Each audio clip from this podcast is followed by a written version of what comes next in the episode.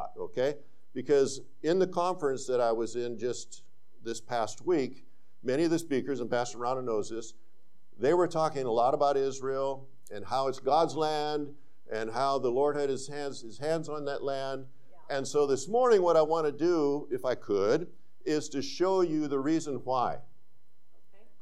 Okay. And give you a little bit of a background, and hopefully will help lay a foundation so that you can understand why God has his hand on that land the way he does, all right? And so I'm starting out with this picture. And I'm standing, those of you who have been, you know where I'm standing. I'm on the Mount of Olives, yes? And I'm looking at Mount Moriah here. This is Mount Moriah. This is where the temple once stood. So if I'm looking this way, you've got so much scripture here, because you can look at John chapter 8 here, and you can look at John chapter 9 down there, and you can look at Acts chapter 1 over here, and Acts chapter 2 over here, and you can look at 2 Samuel chapter 15 over here, and you can look at Genesis chapter 22 here, etc., etc., etc. Wow, that's amazing. Jerusalem is mentioned in over 763 verses of the Bible. Wow. Over 800 times by name, and that doesn't even include things like Zion, or City of the Great King, or other synonyms that are associated with Jerusalem. So what's up with this place? Because those of you who've been, you know, you got to want to get there to get there. It's up in the hills. That's right. You know, it's not some big metropolitan area. It's not some great port city or economic powerhouse. And yet the whole eyes of the world are on this place. God commanded the nation of Israel to come back here 3 times a year to worship him. God told Abraham to almost sacrifice Isaac there. I mean, you can go on, and the Lord gave his life there. The Lord's coming back to rule and reign from there. Yes. Right. Amen. So what's up with this place? Yeah. So I thought what we would do is go back and take a look and see what is up with this place. So first question I have for you this morning, how many of you believe that there really was a Garden of Eden? Yes. I do. Yes. Why? God said there was one. The Bible said there was one. And he gives us some great clues as to where this place was located. And so, oops. There we go. I'm getting the hang of it. Let's take a look at some of the clues that we have in the Word of God and see if we can locate where this Garden of Eden was located. So, Genesis chapter 2, verse 7, it says, "The Lord God formed man of the dust of the ground, breathed into his nostrils the breath of life, man became a living being. And the Lord God planted a garden toward the east in Eden." So, we have a garden planted in the east, and we have a land of Eden. We have a garden, and we have a land of Eden. Yes? Everybody good on that? Okay. This is going to be a challenge. All right, now a river flowed out of Eden to water the garden. From there divided and became 4. Very important. The name of the first is the Pishon. It flowed around the whole land of Havilah, where there's gold. Of gold of that land is good. The bdellium and the onyx stone are there. The name of the second is the Gihon. Flows around the whole land of Cush. The name of the third is the Tigris. It flows east of Assyria. And the fourth is the river Euphrates. Now, let's take a look first and see about this clue about east. Where's east? Don't say opposite west. Where is east? All right, let me help you. East in this context, east is not a direction. East is a region. And so let's take a look and see what the Bible says to see if it can help define where east was. And we can go here to Genesis chapter 29, verse 1, and it says, "Jacob went on his journey and came to the land of the sons of the east." And then he helps us out by saying, "Hey guys, where are you from?" And he says, "We're from Haran." So this map shows you where Haran is. You see the Tigris River, you see the Euphrates River. Haran is up there. This is where Abram meandered to get back to the promised land. He stopped in Haran. That's where his father passed away. So then, Judges chapter 6, verse 3, "For it was when Israel had sown that the Midianites would come up against the Amalekites and sons of the east and go against them. Then all the Midianites, Amalekites, sons of the east assembled themselves, and they crossed over and camped in the valley of Jezreel. Here's another map that shows you where Midian is located, right down here on the bottom. It's just south of the Dead Sea, and the Amalekites are located in that same region down in the what is known now as the southern area of Israel. And so here's this very famous passage of Scripture. Where is he who has been born King of the Jews? We saw a star in the east and have come to worship him. We know that he was born in Bethlehem. So we can then take a look at a map and say, we can hone this thing in and say it must have been somewhere in the land that we now know as the land of the Middle East. Really? Y'all are so good. You're also so smart. They are. They're so smart. You know, you come to Jesus, and what I like about this, what I'm amazed about is that we can go all the way back to Genesis chapter 2 and see terms that are used even today to define a region of the world. All right. So we have this other river called the Pishon River, flowed through the land of Havilah, where there's gold, bdellium, and onyx stone are there. Where is Havilah? Genesis chapter 25, verse 18. They settled from Havilah to Shur, which is east of Egypt, as one goes towards Assyria. He settled in defiance of all his relatives. 1 Samuel 15, 7. So Saul defeated the Amalekites from Havilah. As you go to Shur, which is east of Egypt, if you go to this map in Dakes, you see where Havilah is, right, south of the Dead Sea in an area known as the Arava. East, Egypt's over here, Havilah's here, you turn hard left, go all the way up to Assyria. All right? This is what this region looks like today. You guys who've been to Israel, you know that this is what it looks like today. This is the Dead Sea. One person said it looks like the surface of the moon. Yeah. It's dead. It's barren. There's nothing there. But at one time, the Bible describes this area as looking like the garden of the Lord. It was so lush and fertile and full of life. And it was so lush and fertile and full of life, it must have had a fresh water source. Wow. Right. At some point, okay? Now, if you go there, the Dead Sea is dead. You don't swim in the Dead Sea. You float in the Dead Sea. And you can see what this lady's doing here. They cake themselves up with mud and all of this. But south of the Dead Sea, in an area that hasn't had water since the days of Lot, is now a place called, you can look this up on Google, Sapper Park.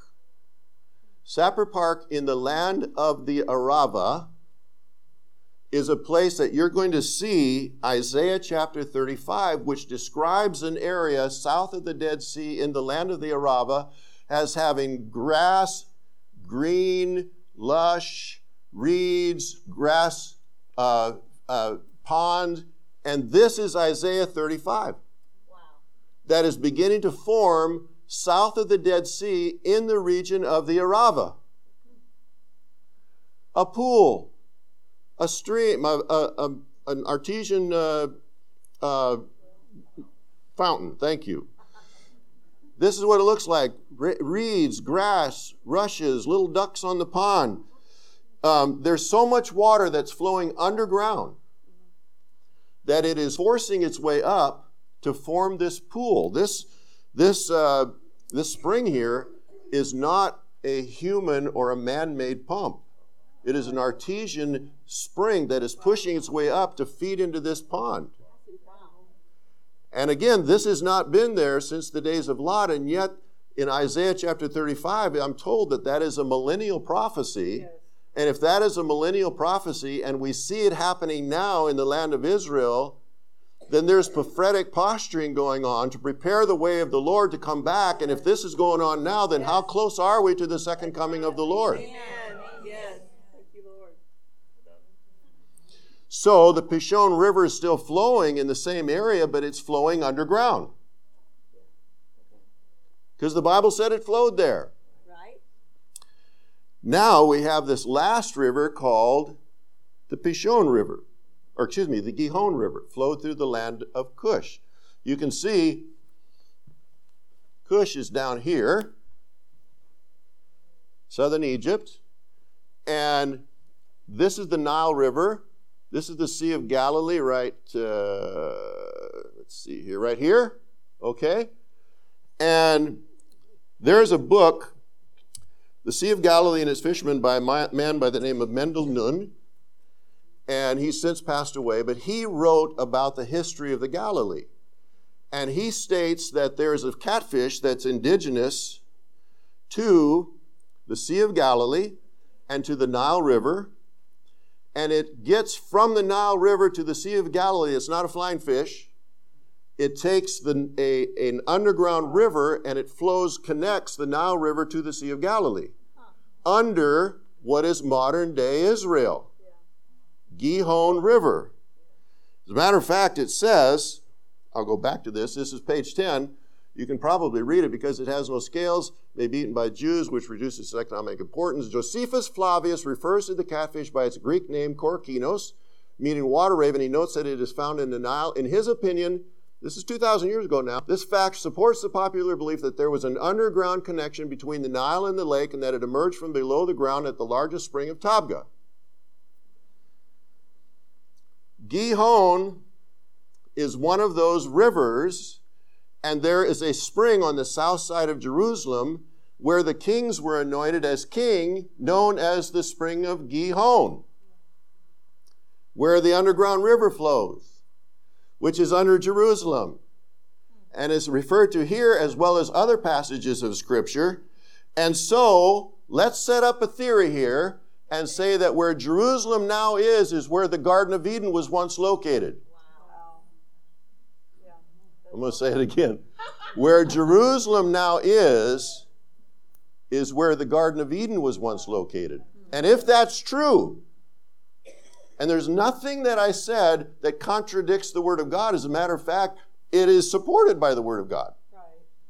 And if that's true, then we can understand why God has his heart in Jerusalem, and why he has his eyes on Jerusalem, and why he told the nation of Israel to come back 3 times a year to worship him here, and why he told Abraham to almost sacrifice Isaac there, and why he told his son to give his life there, and why his son is coming back to rule and reign there, because that's where it all began, and that's where it's all going to end. Right. Amen. Wow.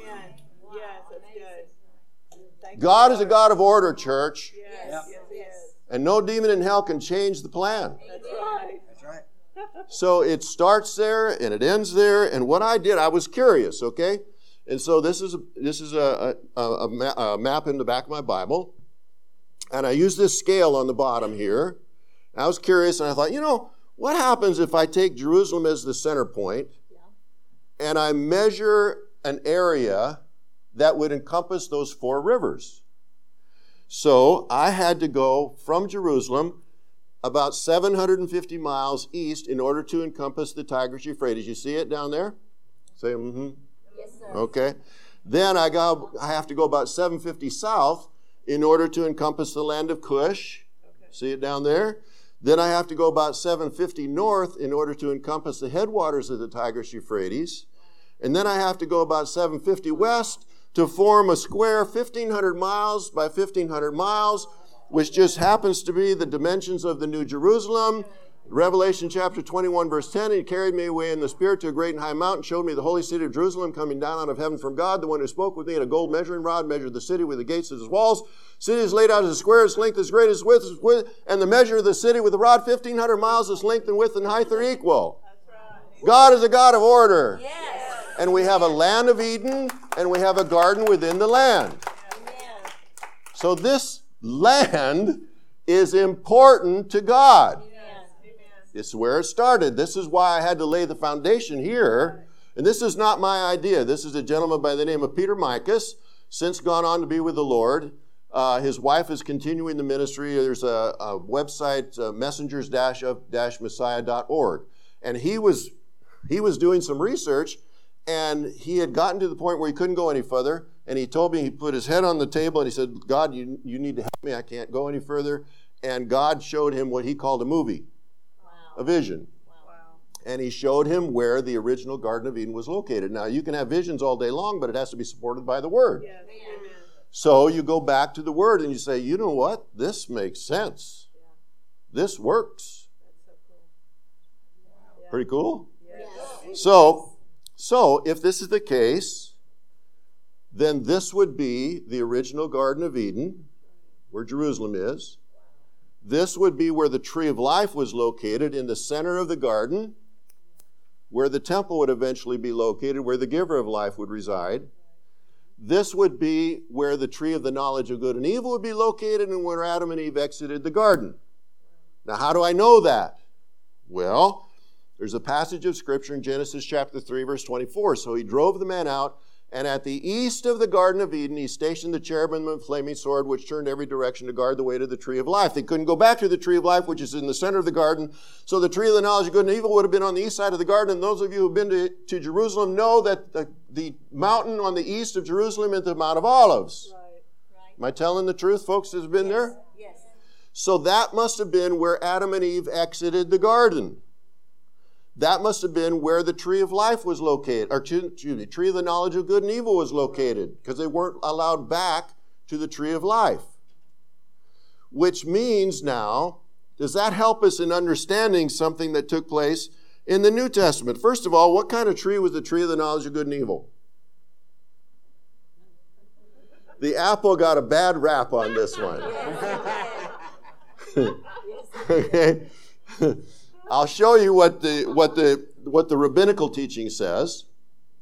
When Adam and Eve ate from the fruit, they realized they were naked. Since the fruit that they had eaten was a fig, they made loincloths out of fig leaves, not having any needles. They sewed it with a straw or a thorn, which makes sense because when they sinned, they took the first leaves they could get their hands on to make coverings, which was what? A fig leaf, right? All right, so how does that help us in understanding something else that happened later on?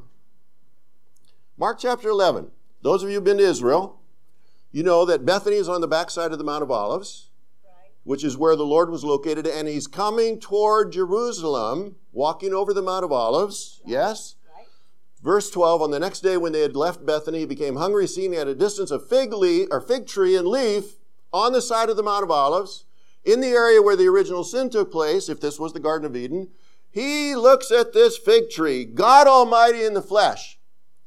And this poor little fig tree didn't even have a chance to have fruit on it, and he curses it. He says, no one will ever eat fruit from you again. Yes, now, come on. I look at this, I say, what in the world is that all about? This poor little fig tree. He just gives, he kills us. I mean, why? Well, if you understand the type of tree that the tree of the knowledge of good and evil was, and you understand the location of where this took place, and you understand that the Lord understands what took place and why he had to come now to give his life, because of what happened there, God was going to have to teach mankind the difference between good and evil through the law. Through the law comes the knowledge of sin, knowledge of good and evil. So he's teaching the people about sin, good and evil. But God, in his son Yeshua, is coming to earth to fulfill the sacrificial law. And so he's cursing this fig tree, letting everybody know you can't get to God through the sacrificial law anymore, because I am now the way, the truth, and the life. No man cometh to the Father but through me. But you have to understand the location of the Garden of Eden, and you have to understand that the Adam and Eve exited the garden that way, and the tree of life, and the location, and all of that, to get the picture. Is it making sense? Are we tracking together? Yes. All right, good. So again, that would be the scene of the original crime. The Mount of Olives would be the scene of the original crime, of where Adam and Eve fell, partook of the fruit, and exited over the top of the Mount of Olives. Okay? So we have the scene of the original crime, and then we have this promise in Genesis chapter 13, verse 15, and I will put enmity between you and the woman, and between your seed and her seed. He shall bruise you on the head, and you shall bruise him on the heel. God is telling Satan, the serpent, this is what's going to happen. This is what's going to happen. Nothing you can do about it. You're going to get your licks in, but the seed is going to bruise you. He's going to give you a death blow. Yes. He's going to bruise you on the head. We're going to establish the seed is the important thing. We're going to establish the promise of the reason why the seed is coming, and we're establishing the scene of the crime, which is going to be the scene of redemption as well. Yes. Amen. So the land is important to God. So let's take a look at that important land. Genesis chapter 12. Go forth from your country, from your relatives, from your house, father's house, to a land. This is to Abram now. To the land that I'm going to show you. I'm going to show you. I'll make you a great nation. I'm going to bless you. Make your name great. And so you shall be a blessing. And I will bless those who bless you. I'm going to curse those who curse you. And in you, all the families of the earth will be blessed. Now, Genesis 15, we go to the pact between halves. And we're going to read this. And we're going to show you why or what happened there to establish that land as the land of promise.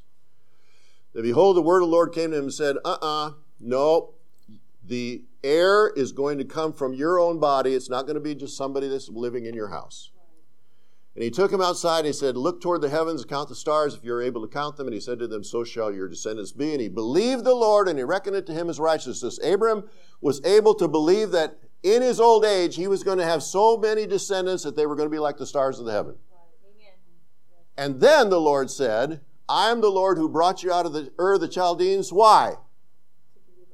To give you that land, that piece of real estate, to possess it.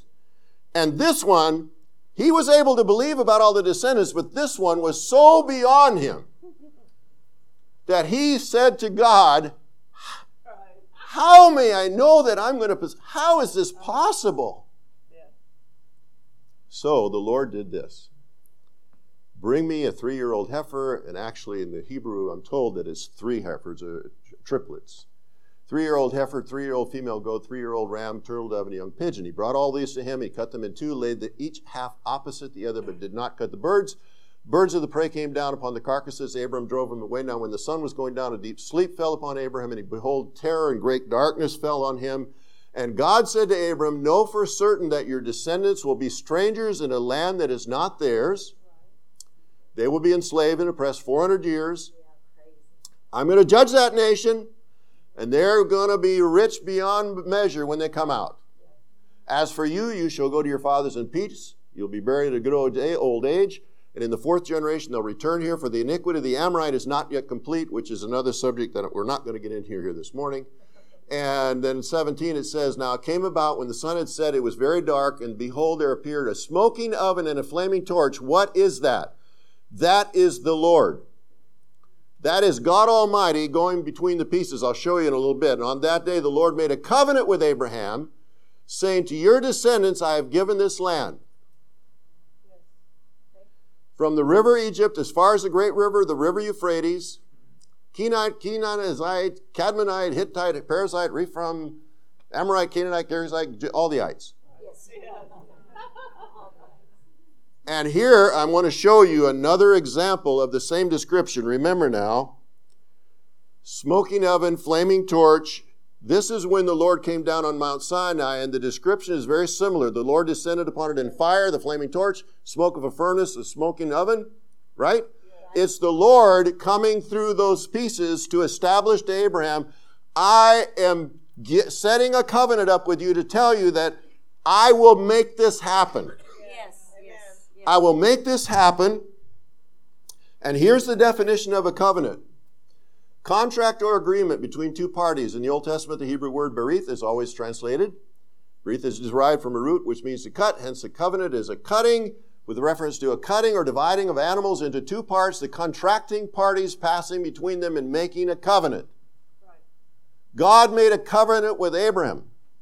And to show you how serious this was, I'm going to show you another example of when they did not honor passing through the pieces and what was going to happen to them. Verse 18, I will give the men who have transgressed my covenant, who have not fulfilled the words of the covenant which they made before me when they cut in the calf in two and passed between its parts, all the people of the land who passed between the parts of the calf, their dead bodies will be food for the birds of the sky and the beasts of the earth. In other words, God is saying, Abram, I'm going to make this happen. I'm walking between the pieces, and if I don't make this happen, I'm going to be like the dead bodies of these animals. I will no longer exist. Do you have any questions now, Abraham? Do you have any questions now? So the curse of Canaan. Look at the promise here, or look at the command, I should say, of Genesis chapter 9, verse 1. God blessed Noah and his sons. Noah and his sons, both of them. Now, Noah is up there in years by now. He's around 600 years old. But he's telling Noah, this is an encouragement to all the older people here. Noah and his sons, and said to them, be fruitful, multiply, fill the earth. So, Genesis 9, verse 20, very interesting. Noah began farming, plants a vineyard, gets drunk as drunk can be. Ham, the father of Canaan, and they always associate the two, saw the nakedness of his father, told his two brothers outside. Skip down to verse 24. Noah had awoke from his wife. He knew what his youngest son had done to him. It wasn't just looking on him.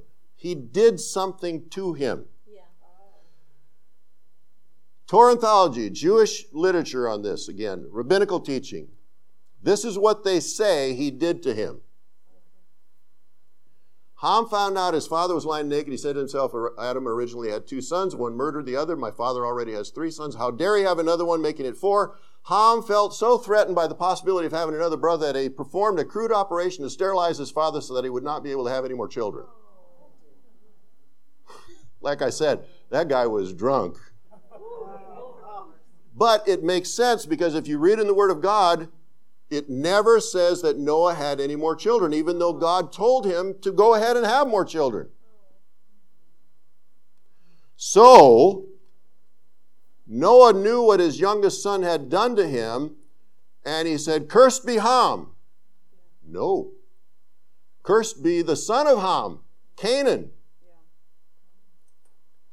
A servant of servants he shall be to his brothers. He also said, blessed be the Lord, the God of Shem. Let Canaan be a servant. May God enlarge Japheth, and let him dwell in the tents of Shem, and let Canaan be a servant. Everybody knew that that land was paramount, or very, very important to the Almighty. And evidently, Noah knew that there was a plan afoot by Ham and his son Canaan to ultimately have the descendants settle in that land in order to thwart the plan of God. Wow. And then to take over humanity, just like they were planning on doing prior to the flood, because they knew what happened prior to the flood. Right. So Noah fixed it and says, I'm prophesying now that your descendants are going to be servants. You will not be the head. You will be the tail. You will be the servants to these two brothers of yours. And yet, the plan still was attempted by Canaan.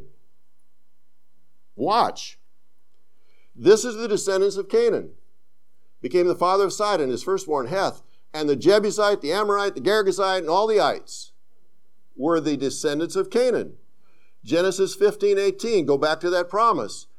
God said to them, I'm going to give your descendants that land that is now possessed by the Canaanite, Cadmazite, Ites, Ammonites, all the Ites. Yeah. The descendants of Canaan. Why do you think they called it the land of Canaan? Because it was the descendants of Canaan that tried to settle that land, to take over that land, because he knew how important that land was to God, and he wanted to thwart the plan of God. Yeah. Wow. Right. So the covenant with Abram, the nation and the seed, they're always intertwined, they're always connected. I will make you exceedingly fruitful. I will make nations of you. Kings will come forth from you. I will establish my covenant between me and you and your descendants after you throughout their generations for an everlasting covenant, to be God to you, to your descendants after. What a great promise. I will give to you and your descendants after you the land of your sojournings, all the land of Canaan, for an everlasting possession, and I will be their God. They're going to be my family. I like that kind of father. Yes, absolutely. So, fast forward, Genesis 20. Abram is telling Abimelech, and Abimelech is a title. Avimelech. Melech is king, Avi is his father. So he was a father and a king to his tribe, to his nation, okay? So Abram says to Abimelech, she's my sister. Abimelech thought, woohoo, okay, so I'll take her as my wife, or whatever she would be to him. But God, remember now, Sarah is carrying the seed. That's right. So God comes to Abimelech at night in a dream, says, you're a dead man. Now, can you imagine? This man is a heathen. He doesn't, you know, he's a pagan. Right. And he has God Almighty wake him up and says, you are a dead man. Because of the woman whom you have taken, for she is married. Now, suddenly, this guy becomes a believer. And he looks, and he says, Abimelech had not come near to her, and he said, Lord, you're going to slay a nation even though blameless? Again, he's Avimelech. He's the head of this nation. He's the leader. Did he not say to himself, she's my sister, and he's my brother? In the integrity of my heart, the innocence of my hand, I have done this. And the Lord says to him in this dream, yeah, okay, I know that in the integrity of your heart you've done this, and I've also kept you from sinning against me because I didn't let you touch her. Amen. Now, I'm going to tell you what to do. You're going to restore that man's wife. He's a prophet, and he's going to pray for you, and because that man prays for you, I'm going to let you live. But if you don't restore her, know for certain you're a dead man. And not only you, but everybody that's associated with you. The seed and the land. You don't mess with it. So, Abimelech, he takes sheep, oxen, male, female servants, gives them to Abraham, restores his wife Sarah, and please, anywhere in my land, go. You can have it. I don't care. And to Sarah, he says, behold, I have given your brother 1,000 pieces of silver. Behold, it is your vindication before all who are with you, before all men, you are cleared. And Abram did what God had asked him to do. He prayed for the guy, and God healed Abimelech and his wife and his maid, so they bore children. For the Lord had closed fast all the wombs of the household of Abimelech, because Sarah, Abram's wife, and only women in this place knows what that would feel like. Amen. Wow. Yeah. So, continue. The covenant with Isaac. Isaac is the promised son. And the covenant continues with Isaac. Genesis 17:19. God told Abram, your wife Sarah will bear you a son. You shall call his name Isaac. I will establish my covenant with him for an everlasting covenant for his descendants after him. What's the covenant entail? Genesis 26:3. Sojourn in this land. I will be with you. I'll bless you. For you and your descendants I will give all these lands, and I will establish the oath which I swore to your father Abram, the seed and the land. I will multiply your descendants as the stars of heaven, and I will give your descendants all these lands.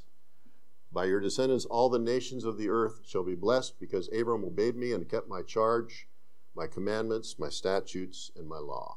So Abimelech charged all the people. Now, this is probably the original Abimelech's son. Again, this is a title, father, king.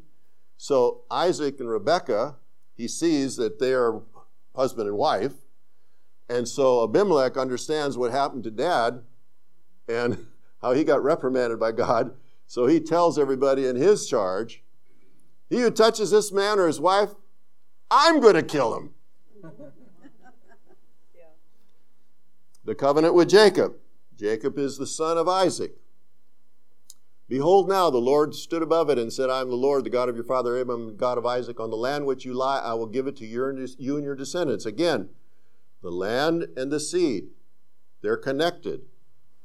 And they are the possession of the descendants of Abram, Isaac, and Jacob. Your descendants will also be like dust of the earth. You'll spread out east, west, north, south. In you and your descendants, all the families of the earth will be blessed. Behold, I am with you. Keep you wherever you go, and bring you back to this land. For I will not leave you until I have done what I have promised to you. So here's another situation where somebody's going to come up against Jacob, one of the descendants of Abram. Jacob had worked for Laban for 20 years. He had at that point, been able to enrich himself. He had wives, he had children, and he was leaving Laban. He was leaving Laban with not so much. Laban was not happy about it. He's going to do harm, and God comes to Laban and the Aramean in a dream at night. It's funny how he does this at night all the time. And he looks at him and he says, be careful.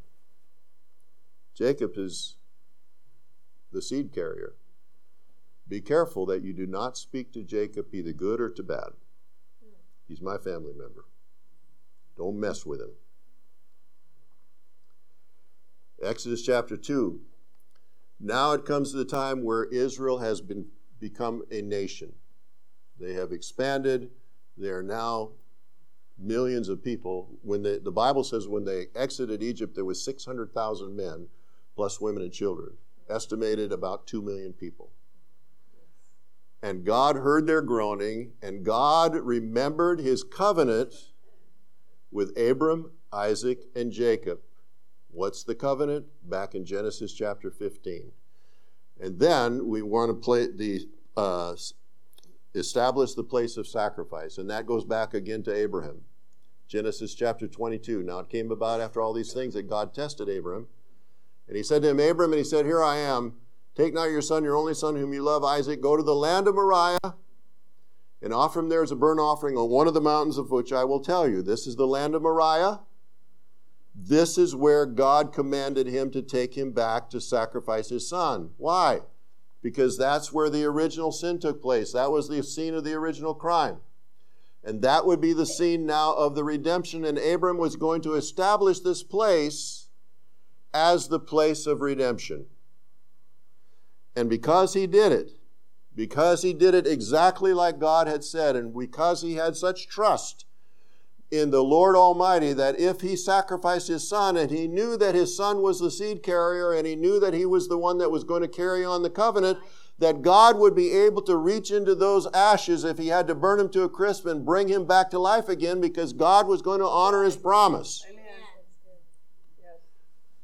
And he said, by myself I have sworn, declares the Lord, because you have done this thing and have not withheld your son, your only son, because you would go to the same lengths that I would go to be able to redeem Robert Vander Moten and all the rest of those who would put their faith and their trust in my son to give his life. Because you have done this, indeed, I will greatly bless you. I will greatly multiply your seed as the stars in the heaven and the sand which is on the seashore, and in your seed shall possess the gates of their enemies, and in your seed all the Jews of the earth. No, even a goy like me can come in. In your seed, here's the seed, all the nations of the earth will be blessed because you have obeyed my voice. Now, Joshua chapter 23. Here's the warning. You're going to have the land, but if you ever go back and cling to the rest of those nations, it will be a snare and a trap to you, a whip on your sides, thorns in your eyes, until you perish from off this good land which the Lord your God has given you. Don't go back. I'm giving you this land. I'm establishing this land for you. Don't go back, because if you do, you're going to walk away from it. But God's name, it's so embedded in this land, that God puts his name in this city, the place where God, the Lord your God chooses to establish his name to dwell, at the place where he chooses to establish his name, in the place where the Lord chooses to establish his name, in the place where the Lord your God chooses to establish his name. If you go and look at a picture of Jerusalem, you're going to see etched in the topography of the city of Jerusalem, in the valleys, you have the Kidron Valley over here, the Tyrophian Valley going here right down the heart of Jerusalem, and the Hinnon Valley over here, and you see a letter called the letter Shin. The letter Shin is a representation of the name of God. If you look on the Jewish homes, if you go to Israel today and you stay in a hotel room, you will see on the sides of the doorposts the mezuzah. And on the mezuzah is a letter Shin, because it's the name of God. And God, if you look at an aerial view of Jerusalem, you will see the name of God imprinted in the topography of the city of Jerusalem. Now I'm going to skip the covenant of David thing. He's establishing the covenant with David as well. And he's saying that your son, your seed, the seed that's going to come from you is going to be the Messiah, and he's going to rule and reign. And in that day, living waters will flow out of Jerusalem, and the Lord will be king over all the earth, the descendant of David. And when the Lord was on earth, he must go to Jerusalem. He set his face toward Jerusalem. He had to go to Jerusalem. He was determined to go to Jerusalem. Why? Because that is the place of the sacrifice. That is the place where redemption is going to take place. That is the place that God placed his name forever. That is the place that God established as the important place where it is intertwined with the seed to be the covenant.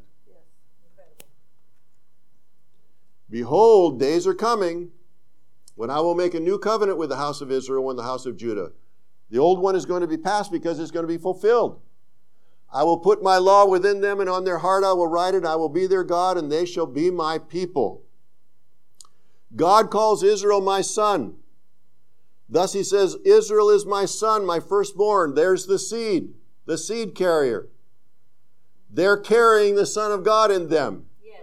Right, yes. So I said, let my son go that he may serve me, but you have refused to let him go. Behold, I will... Don't mess with the seed. That's right. I'm going to kill your firstborn. That's right. So Romans tells us that God has not rejected his people whom he foreknew. And in verse 28 it says, from the standpoint of God's choice, they are beloved for the sake of their fathers, for the gifts and calling of God are irrevocable. So what does he do? This land, before the nation of Israel came back to the land, it was desolate. As a matter of fact, Mark Twain walked through there in 1867, and he said, the further we got, the harder the sun got, the more rocky and bare, repulsive, dreary the landscape became. There was hardly a tree or a shrub anywhere. Even the olive and the cactus, those fast friends of a worthless soil, had almost deserted the country. Wow. Yeah. It was just barren because the people that land had been assigned to were not on that land at that point. They did not possess that land. When they came back, there's a promise here. Ezekiel 36, for I will take you from the nations. Remember, the nation of Israel was scattered throughout all the nations of the earth. And it's a miracle, guys, that they were able to come back with their own language, with their own people, with their own culture, with their own history, and come back to the same land. You don't find that anywhere else in any other people. And the promise was given here in verse 24, for I will take you from all the nations, gather you from all the lands, and bring you into your own land. Right. Now this is how long ago? Yeah. And yet God is still telling the nation of Israel, this is your land, because he remembered his covenant with Abraham, Isaac, and Jacob. You will live in the land that I gave to your forefathers. So you will be my people, and I will be your God. Therefore the days are coming, declares the Lord, when you will no longer be said, as the Lord lives, who brought us up out of the sons of Israel out of the land of Egypt. But now you're going to be known as those people that were banished are going to be brought back to their land. Amen. I will restore them to their own land, which I gave to their fathers. And here's the dry bones prophecy. Behold, I will open your graves and cause you to come up out of your graves. My people, I will bring you into the land of Israel. I will place you on your own land. Can a land be born in one day? Can a nation be brought forth all at once? I mean, this is preposterous. Right. And yet, May 14th, 1948, Jerusalem was reunited for the first time in June of 67, but the prophecy was fulfilled in May 14, 1948. And listen, guys, how preposterous this is. The green is Islam. Yes. The red is the land of promise. The green is sworn enemies to the land of the red. And yet, not only are they surviving, they're thriving. Why? Because God had said to his servant Abram, I'm going to set you up so that your descendants will have this land as an inheritance forever. And it's still that way today. This is the land of Israel today. And Israel became a nation in 1948. Jerusalem was reunited as capital of Israel in June 67. As a result of the Six-Day War, it's recognized as the legitimate capital of Israel on December the 6th, 2017 by President Donald Trump. U.S. Embassy was officially opened in Jerusalem May 14, 2018 as the 70th anniversary of the Israel declared its statehood.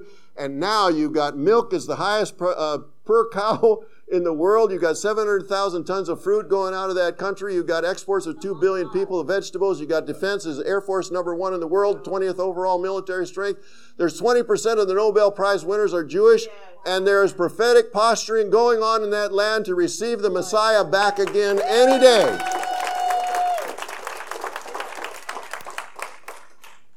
So, is it important? Do you have any questions?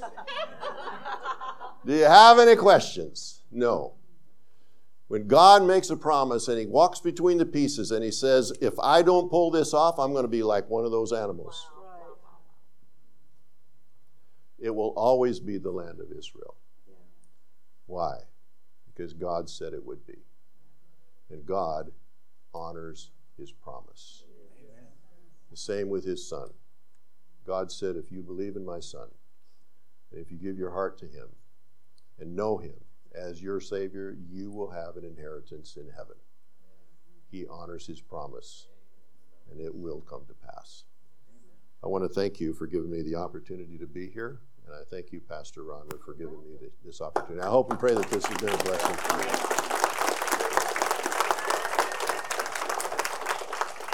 Awesome. If it was a Wednesday night, wouldn't we love to ask him about 500 questions?